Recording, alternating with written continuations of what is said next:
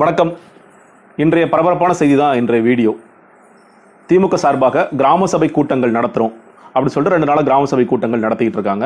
அது என்ன பெயரில் அப்படிங்கிறது இதில் இருக்குது. அதிமுகவை நிராகரிக்கிறோங்கிற பேரில் திடீர்னு அதிமுக சார்பாக இல்லை அரசாங்கத்தின் சார்பாக இந்த மாதிரி நீங்கள் கிராம சபை கூட்டங்கள் நடத்தக்கூடாது, நீங்கள் உடனடியாக அதை நிப்பாட்டணும் அப்படின்னு சொல்லிட்டு ஒரு அறிக்கை வருது. இது ஒரு ஒரு வரி செய்தி.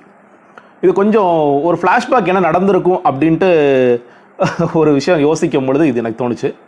என்னென்னு கேட்டிங்கன்னா, இன்றைக்கி எல்லாமே ஹேஷ்டேக் தான் இல்லையா? இன்றைக்கி ட்விட்டரில், சோஷியல் மீடியாவில் எல்லாத்துக்குமே வந்து என்ன ஒரு ஹேஷ்டேக், என்ன ஸ்ட்ராங்கான ஒரு ஹேஷ்டேக், என்ன இப்போது ரஜினிகாந்த் அவர்கள் சொல்கிற மாதிரி மாற்றுவோம், எல்லாத்தையும் மாற்றுவோம், இப்போ இல்லைனா எப்பவும் இல்லை அப்படிங்கிறது ஒரு ஹேஷ்டேக். சில ஹேஷ்டேக்லாம் தீப்பிடிச்சு எரியுது அப்படிங்கிற பார்க்குறோம்.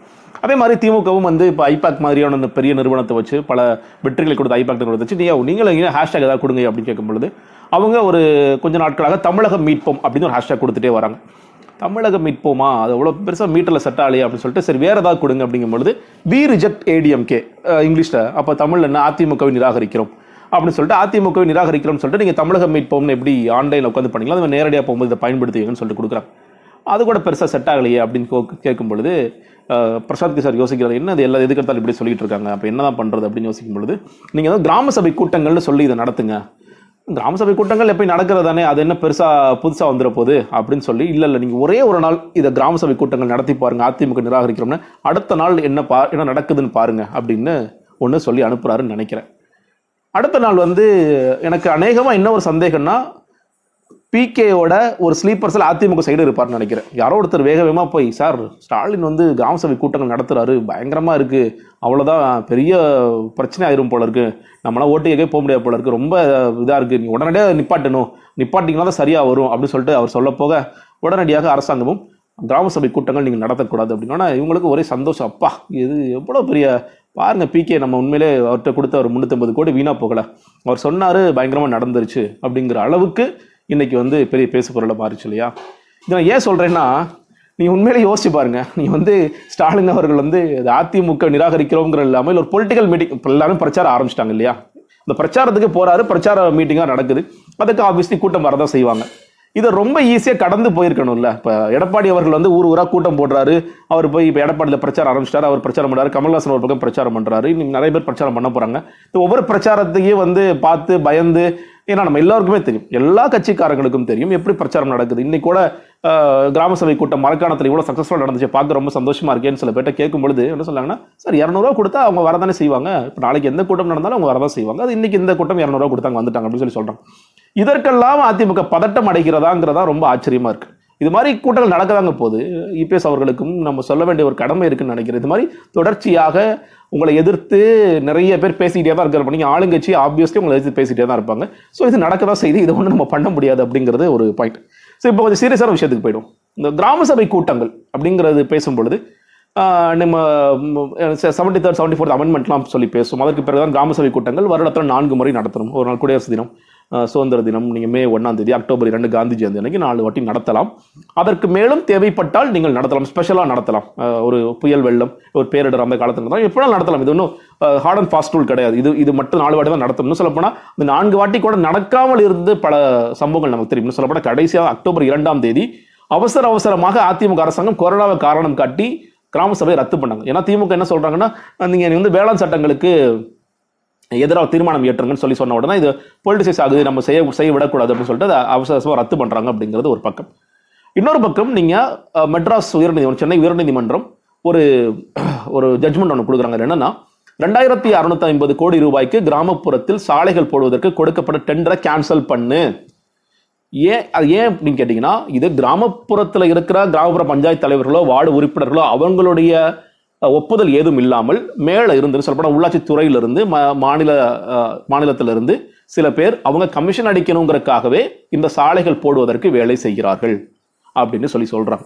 ஸோ இது அதிமுக பற்றி நமக்கு தெரியும்.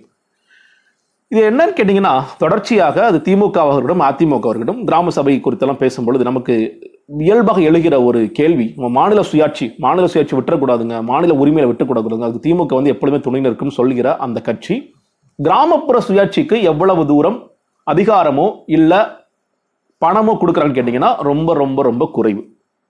நீங்கள் வந்து மத்தியில் போய் பேசிட்டு வருவாங்க, எந்த முதலமைச்சர் வந்து கலைஞராக இருக்கட்டும், ஜெயலலிதா இருக்கட்டும், யாராக இருந்தாலும் போய் பேசுவாங்க, எங்களுக்கு வந்து மாநிலத்துக்கு உரிய பங்கு வேணும் நீங்கள் அந்த ஃபினான்ஸ் கமிஷன்கிட்ட சரியாக வாங்கி கொடுங்க, எங்களுக்கு இது கொடுக்க வேண்டிய நிதி வேணும் அது வேணும்னு சொல்லி கேட்பாங்க.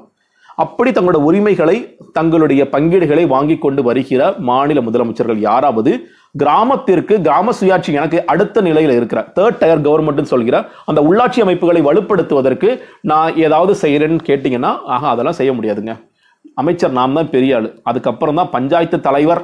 நீங்கள் பிரசிடென்ட்னு சொன்னாலும் அவன் எனக்கு கீழே தான் இருக்கணும், நீங்கள் வந்து பஞ்சாயத்து வார்டு உறுப்பினர் சொன்னாலும் கீழே தான் இருக்கணும், மாநகராட்சி மேயர்னு சொன்னாலும் எனக்கு கீழே தான் இருக்கணும். அது அப்படின்னா எனக்கு மேலே வளர்ந்துருவானா அப்படிங்கிற ஒரு பிரச்சனைனால தொடர்ச்சியாக நீங்கள் நிதியும் கொடுக்குறதில்ல, பவரும் கொடுக்குறதில்ல.